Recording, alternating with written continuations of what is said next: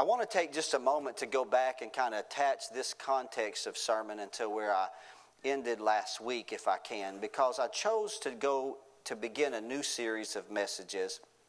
And that I, I, I began with the ministry of John the Baptist, the, the very controversial prophet that emerged upon the banks of the Jordan River.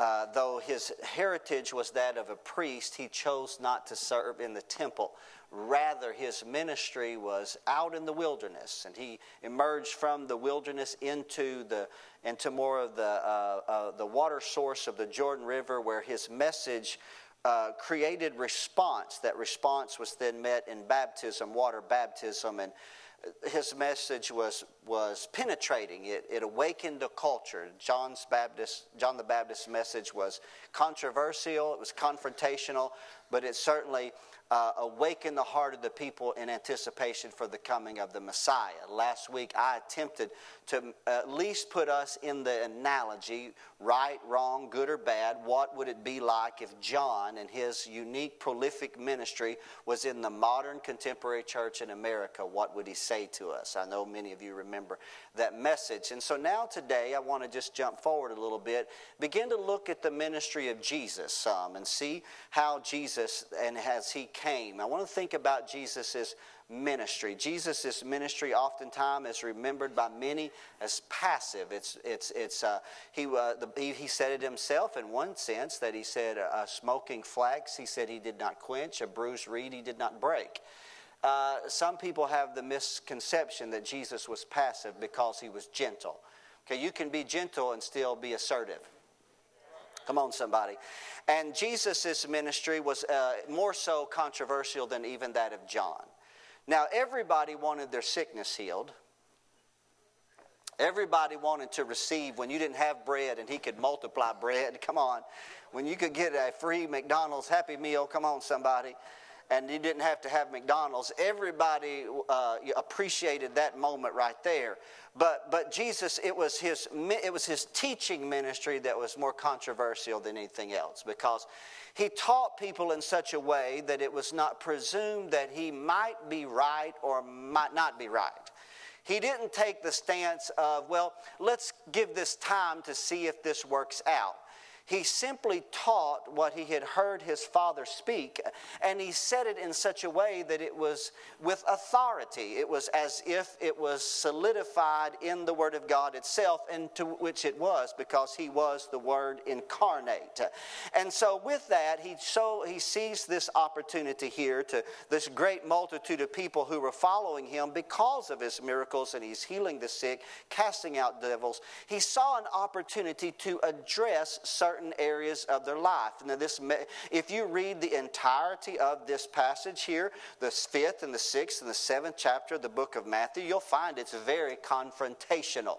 He speaks to the nature of sin. He speaks to sin that's been masked and been hidden. He speaks to hypocrisy, especially religious hypocrisy. Jesus seemed to always be confrontational. He even said it later. He said, If I had not spoken unto you, you would have a cloak for your sin but because I've spoken unto you, you're out excuse before God. These passages of Scripture speak to this. And when they have heard this, this message here, they're simply astonished. They, they can't believe. They thought that he was just always going to be about just simply, you know, making everybody feel good about themselves. And let me tell you, you have to be very careful. He even said that. Be careful when every man speaks good about you.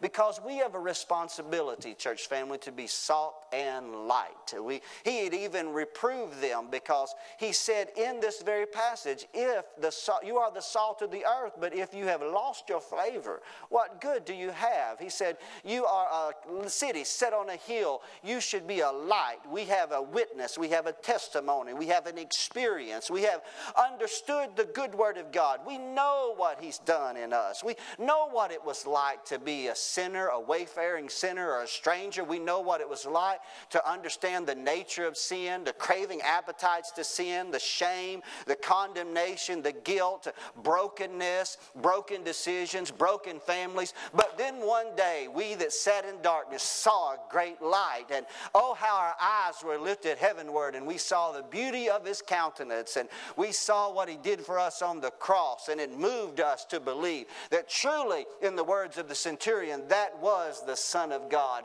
And he satisfied heaven's demand for blood, and he paid the penalty to provide for you and I atonement. And therefore, we who were afar off are now brought nigh by the precious blood of Jesus Christ. It's given us great joy and hope. There's an old song they used to sing in the church The joy that I have, the world didn't give it to me, and the world can't take it away. Come on, somebody. So we have an expression of our faith. And so as I as, as I grow and mature in my faith and I look closer at the ministry of Jesus, I, it causes me to ask some questions. Here's a label that I've seen upon the church at times in our modern culture.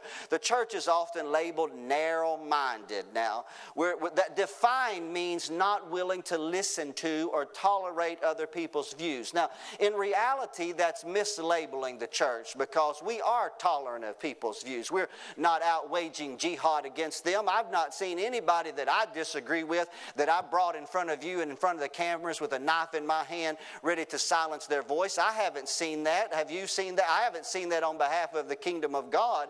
Maybe a pagan ideology, come on, somebody, but not what we. So we are tolerant in one sense, but in the other sense, at the same time, though they say we're old fashioned, though they say we're traditional and we're irrelevant and we're not engaging and, and more and we're not embracing the changing culture and we're antiquated, I can't always agree with some of of those things. I, I, want to say this there probably are some areas in my life and maybe in this church and in the church as a whole that we could be more open minded. I understand that. There are shifts sometimes that you have to challenge yourself to embrace and cultural changes that you have to, to grow with and you have to, to, to respond to. But I believe that there are some areas where compromise uh, is a, uh, the compromise of our position is not an option. It's simply not an option. And no matter the pressure, pressure that comes from outside or the pressure that comes from within, you know what? It seems to me as if Jesus was pretty narrow minded.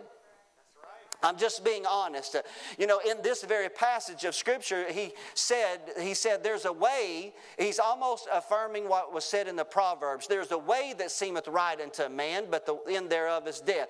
Jesus said, Straight is the gate, and narrow is the way that leadeth to life. Few there be that enter thereat, but broad is the way, wide is the gate that leads to destruction. And a lot of people are going down that road. And, and Jesus challenged even his listening audience that day. He said, Now you got to to be careful because he said there are even false prophets that will come to you. Now, listen to this. Often this is overlooked. We think of a false prophet in the cloak or the attire of a shepherd, somebody in ministry. Jesus said they come to you not attired like a false shepherd, he said they'll come like a false sheep. Come on, now you got to be very careful because everybody, even around you, may not be saying the things that are consistent with the Word of God.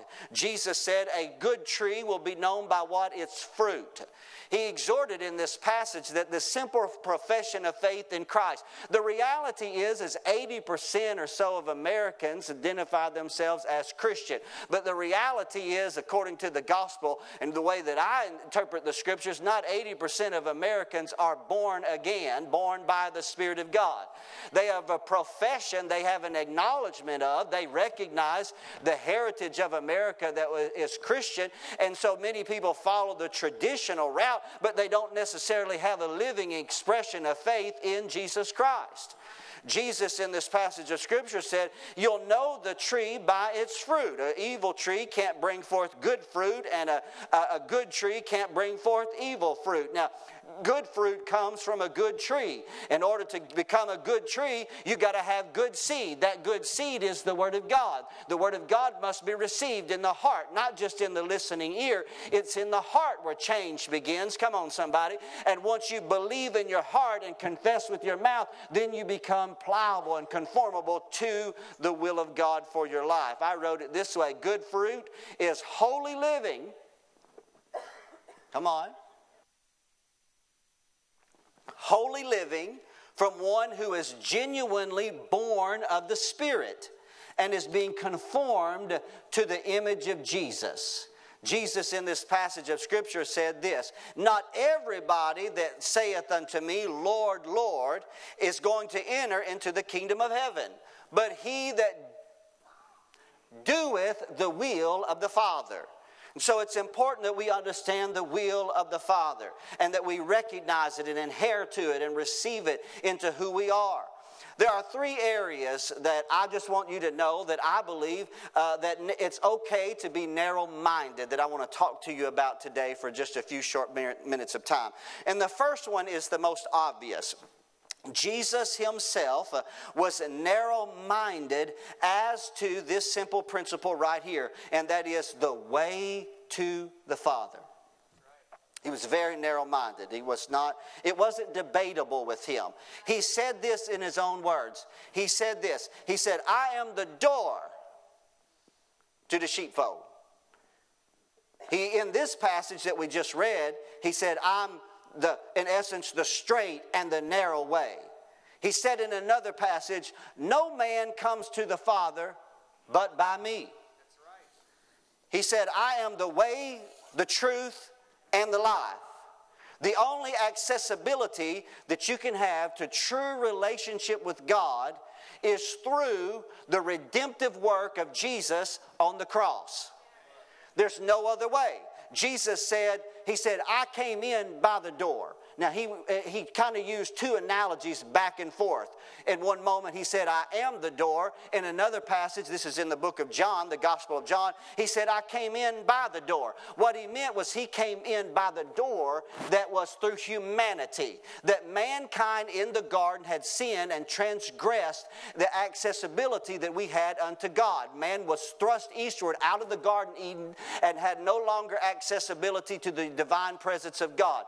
But Jesus came born of a woman to provide redemption. He came in by the door. He said the thief tries to create another way and go up any other way or to go around the door to get to God. Let me tell you what religion is religion is an attempt to find another way to get to God without going through the door. And there are not many doors. This is not like days gone by. I can't remember that old, uh, that old game show, but I remember they had like three doors or three curtains, and, and you could choose which one you want. Let me tell you, there's one way to God, there's one source of accessibility, and that is through the atoning blood of Jesus Christ on the cross of Calvary. And you and I are, I'm just narrowed uh, minded enough to believe that when the Apostle Peter preached these words, he said, Neither is there salvation in any other name other than the name of Jesus Christ, because there is no other name under heaven given among men whereby we must be saved, that it is for you and I to believe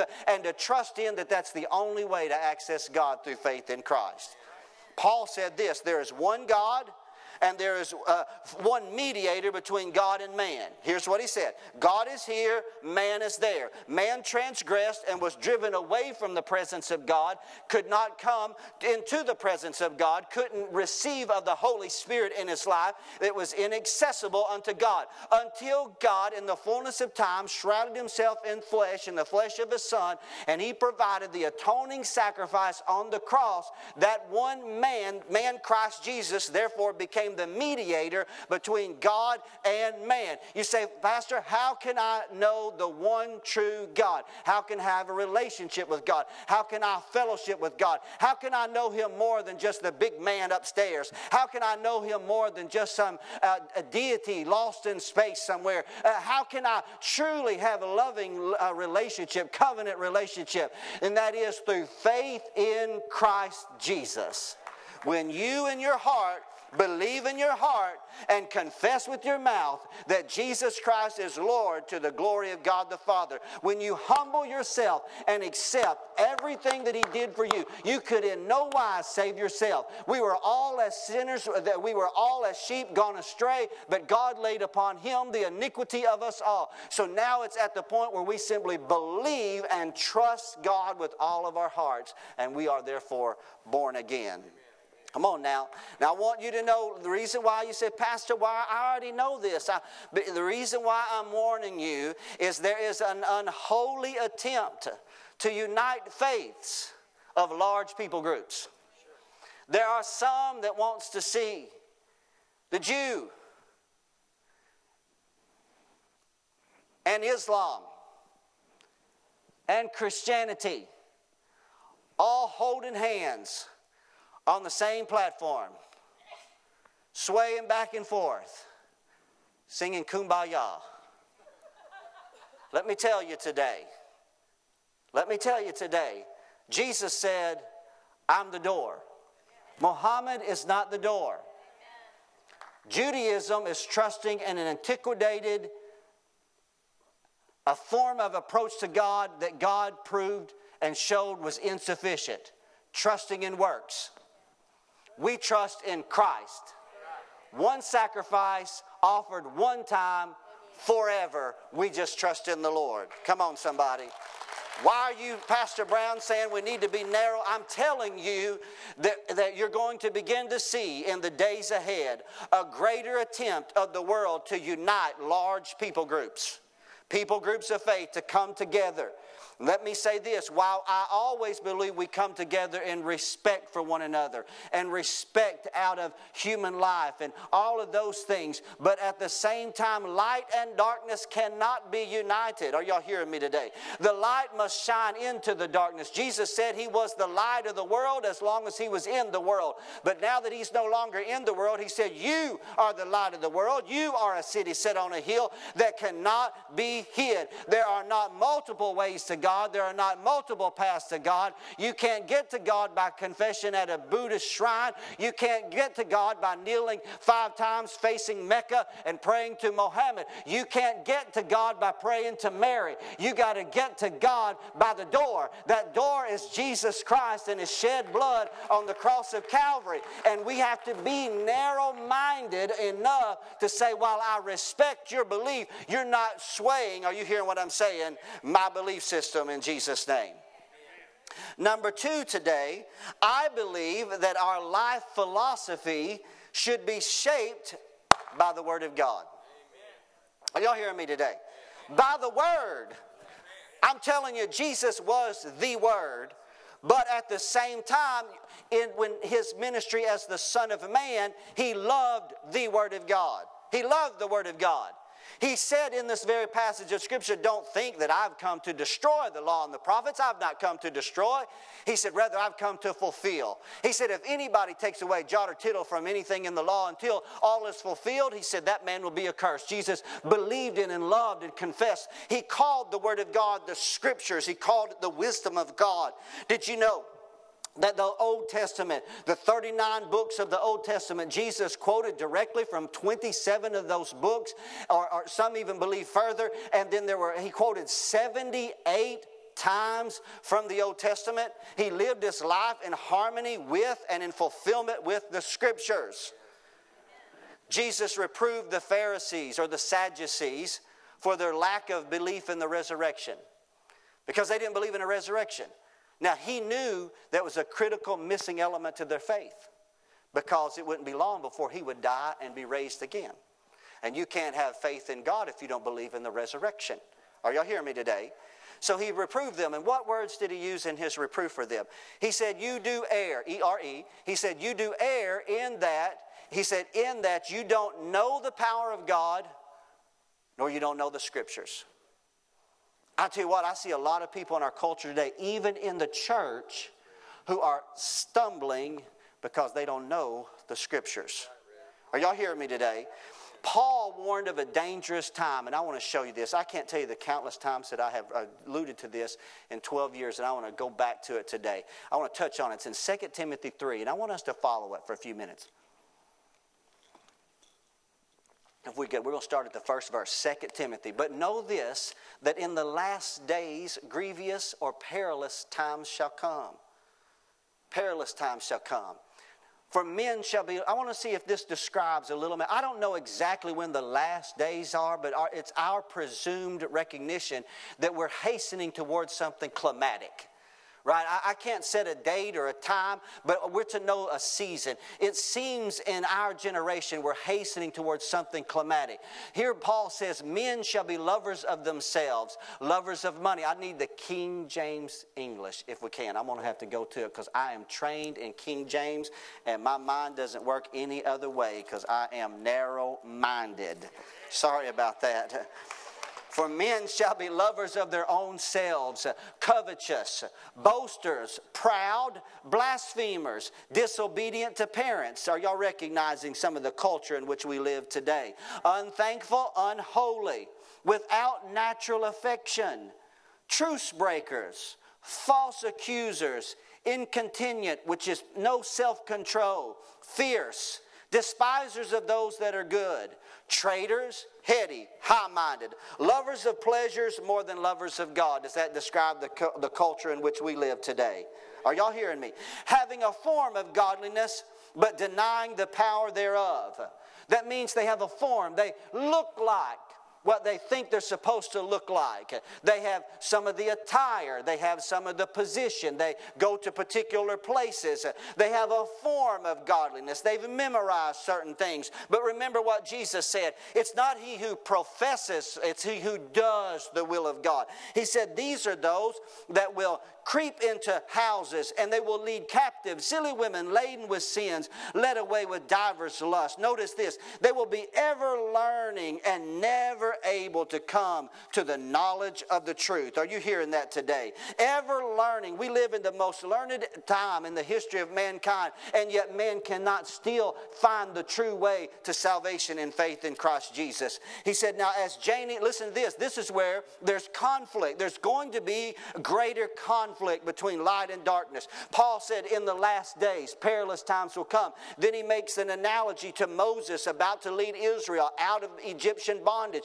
He said, As the magicians, Jannes and Jambres, withstood Moses, so do these resist the truth. They're men of corrupt minds. They are reprobate concerning the faith. But Paul said, They will proceed no further, for their folly will be manifest unto all, as theirs also was. That means Paul believed that the truth of God would prevail over the lie of the enemy. But notice this. Follow this with me. This is a passage of scripture given to young Timothy, a young pastor, that Paul is reminding him of certain principles and he said, Look at my life. Look at this the apostle, this aged apostle. This is one of Paul's last epistles that he would pen.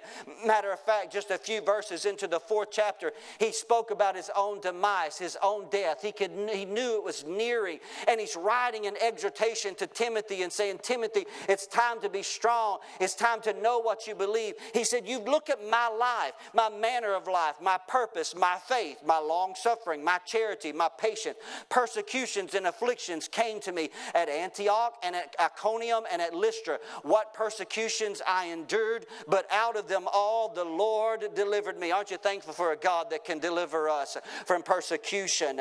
And then he said, But notice this this is the warning that would permeate throughout the ages, culminating into a very difficult day immediately prior to the return of the Lord Jesus Christ. A day when light and darkness, a day when truth and error would come in an ancient conflict and confrontation. Evil men and seducers shall wax worse and worse, deceiving and being deceived. It's a very deceptive age in which we live. Jesus said that, that false prophets come to us in sheep's clothing, they come with false ideologies and false theologies to deceive even the very elect. And you say, Well, Pastor, how am I going to know right from wrong? How am I going to know truth from error? Is it from simply studying error? No. If you want to know the distinction between truth and error, study the truth. And then when you study the truth, you will immediately recognize the error. Come on, somebody. And the Bible says, here's what you're going to have to do. This is for all men everywhere. This is for the young and the old. This is those that are new to the church or these that have been here for 50 years.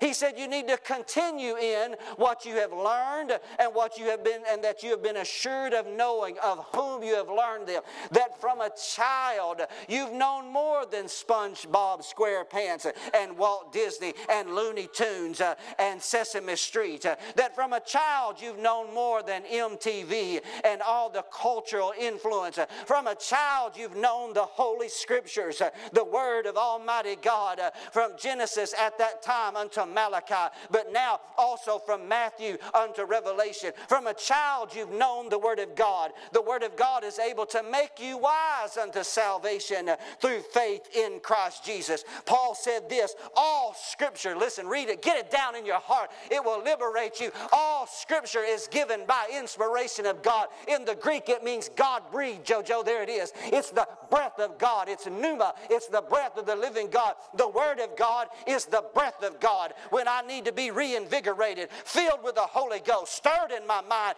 gain new strength, lift my countenance up. Uh, I go to the Word of God. I read it. I meditate upon it. I sing it. I shout at it. I thank God for it. I dance. I walk through my house thinking about the principles of the Word of God. It's given to me. It will change me. It will correct me. If I'm bent over, it will straighten me up. If I'm out of the way, it'll put me back in the right path. If I'm about to go down the broad and the wide way, it'll put my feet back in the straight and the narrow way. It is the Word of Almighty God. Hallelujah. That's good preaching. Come on now. That the man of God, look at this, that's me and that's you, may be perfect, thoroughly furnished uh, unto all good works. It's not going to happen unless you put yourself in the situation for it to happen. You've got to study to show yourself approved unto God. Listen, we live in an era of deception. Deception comes to us on CNN, Fox News, through our universities, through our high school campuses.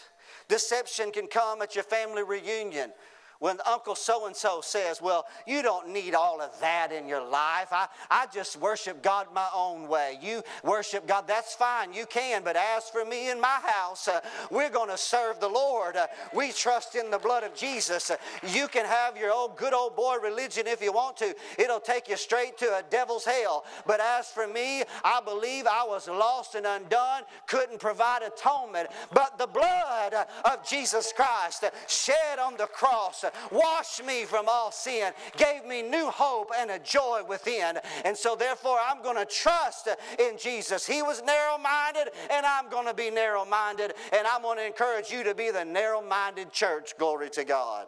And lastly, today, to finish out the equation, perhaps even more controversial, and I don't mind occasionally being controversial. It simply goes with the territory. I cannot be a church and, or I cannot lead a church that's passive. Cannot lead a church that's unafraid to address issues that we have found common to all of us. Are you hearing me today?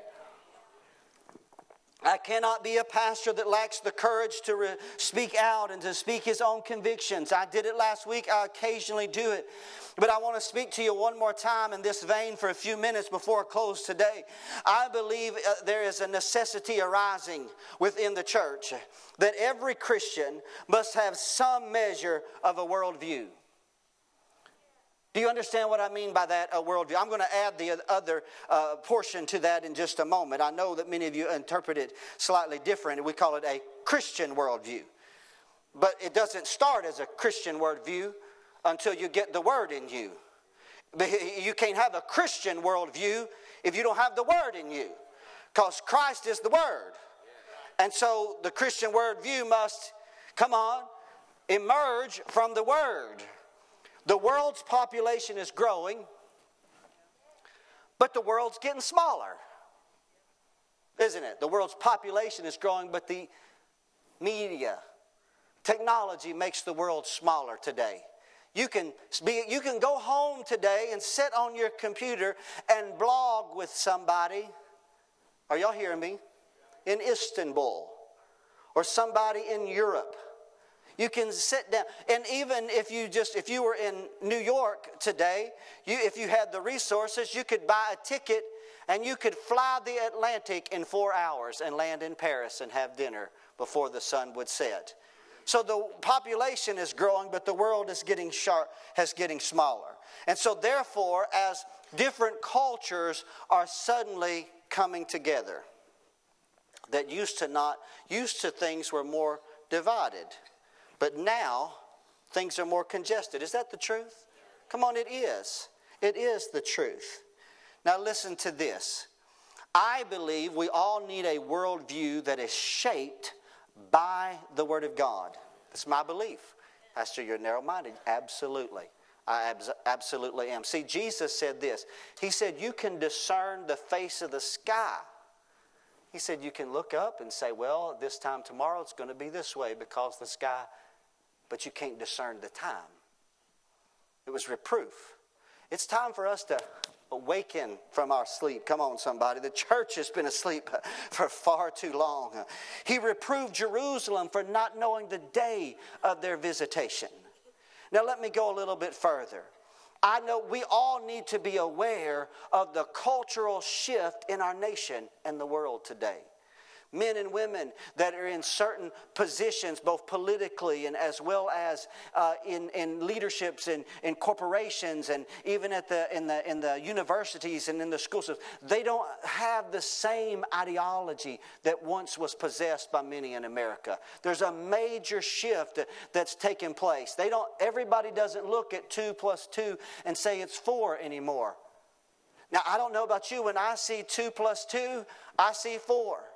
When I look at a blue and black dress on the internet, I simply say, it's a blue and a black dress. I'm sorry, Sherry. It's not white. It is not gold. It is a blue and a black dress. I wore a blue and a black suit to confirm that to you today in the name of the Lord, just so that you would know. And I'm a little bit narrow minded in that way. I believe in government. Because the Word of God, are y'all hearing me? Let's get back on this for a minute. I believe in government. Thank God for it. Well, that was the poorest example of a response. Then it's better than anarchy. Come on, somebody. It's better than every man doing what's right in his own eyes. Are y'all hearing me today? At the local, the state, and the national level. I remember what Jesus said. Jesus said, Render unto Caesar the things that are Caesar's, but render unto God the things that are God's. Did you know when you study the teachings of Jesus, Jesus did not reprove the Roman government very often? Only occasionally, one time, he said, You tell Herod that fox. Because Herod wanted to hear him. Remember Herod Antipas, who we mentioned last week, who had taken his brother Philip's wife? Jesus said, You tell him. You said, Send this word to him. He said, Today I do cures. Tomorrow I'll heal the sick. And on the third day, I'm going to rise from the dead. And That's what you tell him. Say, put that in your pipe and smoke it. That's what he said. Come on now, I'm just telling the truth. He said, Tell that pagan. That's what's about to happen. I'm doing cures today. I'll cast out devils tomorrow. They'll put me in a tomb, but on the third day, I'm going to emerge from the tomb as the King of Kings. You think you're the King of Judea. I'm telling you, He's the King of Kings and the Lord of Lords. And so today, just a moment, Jesus Himself said His kingdom was not of the earth. He did not come to establish an earthly kingdom. But he did instruct the church to be salt and light, to be a fragrance of righteousness, to let our good works be seen among men so that they might glorify our Father who is in heaven. I believe it is our Christian duty to pray for governmental leaders. For what purpose? That we might live a quiet and peaceable life in all godliness. There's the key. Not just so we can, you know, go to the movies on Friday night, we can have a casual existence, we can be just as closely rooted to the entertainment culture as the world, but no, so that we can live a quiet and a peaceable life in all godliness, so that we can extend the saving knowledge of the gospel of Jesus Christ to those that are around us. Now, in days gone by, I've made statements that I'm going to do my best to clarify in closing today, this morning. Here's the statements I want to talk about briefly. America is unique, founded almost exclusively by Christians and upon biblical principles. Last week I had to correct President Obama one time, and I know I don't know if he got listened to it. I haven't heard back from the White House yet. I'm still waiting. And but I want to do it one more time today. The Muslims have not played a significant role in the history of America since its beginning. Let's go ahead and establish that principle. That's, that's, that's simply a lie, it's untrue.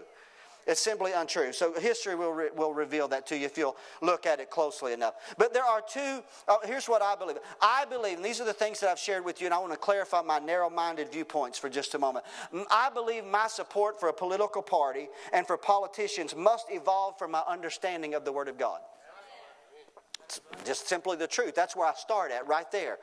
That, so, therefore, my Christian worldview comes from my understanding of the Word of God. And so there are two primary reasons I have never personally supported anybody on the Democratic platform. I'm just going to be honest and tell you today. Number one, it's because of the Democratic platform's support for abortion. Just being honest with you today. And number two is the Democratic platform's support for gay marriage. Those two things. And anytime a pastor begins to talk about these things, you always know there's a sensitive nature to it, and it's not easy to rightfully, to rightfully handle it. Because at any moment, there could be somebody in the congregation that had gone through the pain of an abortion and that we grieve with you and we pray for you and pray for your healing and hold no animosity towards you. But we do have animosity towards the practice and the procedure. And also in today's culture, at any moment, somebody from a gay or lesbian lifestyle could come into the church. And in no wise do we want them to feel like we are not reaching out to them in love in the name of Jesus. Because we believe that the same blood that separated us from our sin and moved us into righteousness with God, that same blood can set you free as well. We believe that with all of our heart in the name of Jesus. So let me go a little bit further today. I must have turned the clock off. I don't know what time, but I got to finish. I've started, I might as well finish. So y'all stay with me for just a few moments. Uh, see, I don't support the philosophy it's a woman's right to choose. See, I believe sexual intercourse is the choice, pregnancy is the consequence. That's just simply my belief. I know that there are sometimes rape victims. I know there's incest. I know there's some atrocious things that people have endured. And I know, and I'm not here to debate that, but I'm just talking at the context of abortion on demand for just a moment of time. I believe life begins in the womb, not outside of it. See, I believe that when John the Baptist, six months of age, inside his mother's womb, when his mother heard the salutation of Mary, the mother of Jesus, the life of Jesus that went through the vocal cords of Mary, spoke to, Mar, uh, spoke to Elizabeth. She heard it. It dropped down into the womb of Jesus and, uh, and John, and John began to jump uh, on the inside and that to me shows me that there's life, come on, even prior to being born. So for just a moment, I believe that abortion is the taking of an innocent life. And it is either almost or altogether the equivalent to shedding innocent blood. There's the key. That's why we conservative Christians get labeled bigots. It's because this right here, we know the scriptures. And we know what happened in antiquity with cultures, including Israel, that practiced the shedding of innocent blood. They faced the judgment of God. And so, in that degree, I'm narrow minded. I don't believe aborting a baby is the equivalent of having your appendix removed. My narrow minded viewpoint will never allow me to support the party that supports this procedure and it's in their platform. You read it on your own. I have it here if you want it. It is posted in their platform. We have 16 fundamental truths as the assemblies of God, and we say, This is what we believe. The Democratic platform says, This is what they believe, and that's what they believe. I myself, narrow minded, and stand opposite and won't ever stand on that platform. Number two, but I want you to understand when I teach or minister or preach in this context, what's driving me? It's my Christian worldview as the way that I study the scriptures. I'm not saying that you study it this way. I'm not saying that you think the way that I think, but I'm just telling you that's where I've arrived at the place that when I have a platform, I open my mouth and I speak this direction because of this biblical belief right here. Number two is the same concerning gay marriage. Let me say this very carefully. When you take something that God in His Word has openly reproved as sin, and our legal or our judicial system validates it and supports it, I view that as the broad way. that leads to death. You know what? If you're a Christian, let me say this if you're a Christian, that means you believe in Jesus. Jesus affirmed, affirmed marriage himself with his own mouth. Here's what he said He said this In the beginning, God made them male. Are y'all with me? And, fill it in, female. The city of Sodom was destroyed by the judgment of God. And it is always referenced as an eternal example in the scriptures. That means we're to look at it and we're to see that God did not put his favor upon it. Are y'all hearing what I'm saying? And when Paul openly spoke against the sin of homosexuality in Romans 1, men leaving the natural use of the woman, Women lying with women, King James English, doing that which is unseemly, receiving in themselves the just recompense for their reward. So therefore, God gave them over to a reprobate mind to do that which is unseemly. So here's my frustration. My frustration is heightened when believers who say they don't believe in homosexuality as an alternative lifestyle, and they say they don't believe in gay marriage, but they support the party that does. I struggle with that and I don't see, I can't, that's an equation that's two plus two equaling five. And I know Common Core may affirm that. And I know I had, uh, I know that I graduated at Wilburn, and I might not even have graduated as the valedictorian of 13 students. But at the same time, I cannot wrap my mind around that equation. I know there are other issues that often divide the major political parties. And I never tell you to get on this party or support that candidate, but I want you to know today that I have a biblical narrative, I have a biblical interpretation, and I apply it to my Christian worldview. It's narrow minded and it causes me to base my support initially based upon the Word of God. And I tell you what, I cannot change. I'm just being honest with you today. Daryl, join me on the platform. Conflict it may create.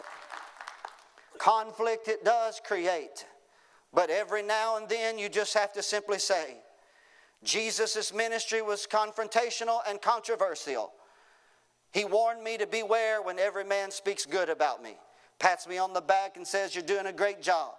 Every now and then you got to be the salt and you got to be the light. I got it. My job as the pastor is to keep attempting to persuade you. I don't attempt to harm you, hurt you, belittle you, but my attempt is to persuade you. Study the Word of God. If you have never, if you are basing your decisions apart from the Word of God, then perhaps you're missing the heart of God in the matter. Go to the Word and study the Word and then let it evolve in your life. So, in closing today, if being narrow minded means this right here, if it means I believe Jesus is the only way to the Father, then call me narrow minded. If it means, number two, that the scriptures should shape my way of life, then call me narrow minded. And number three, if it means my worldview should be in harmony with the Word of God, then call me narrow minded today in the name of Jesus. So I hope, I know this about myself. I know I'm the narrow minded preacher. I hope I'm pastoring the narrow minded church. I'm just being honest with you today. Just hope so. Not trying to hurt anybody's feelings, not trying to ostracize anybody, beat anybody up in the corner, belittle you and your. I'm not trying to do that. But I'm telling you, there is a great conflict in our generation to persuade you. Everybody wants to persuade you. Is that right? JoJo, Shane, Brent, myself had staff meeting this week. We talked about that wicked movie that's recently came out, Fifty Shades of Sin. The little bit that we knew about it, we talked about its origination and all those things. JoJo brought up a tremendous point. He said that they have they've shown that in order to promote this particular movie, which is nothing more than pornography, is all it is, and sadistic and all those things I don't care who wrote the book, that book. It's sin in the eyes of God. Paint it any way you want to. Go, uh, listen, it's evil.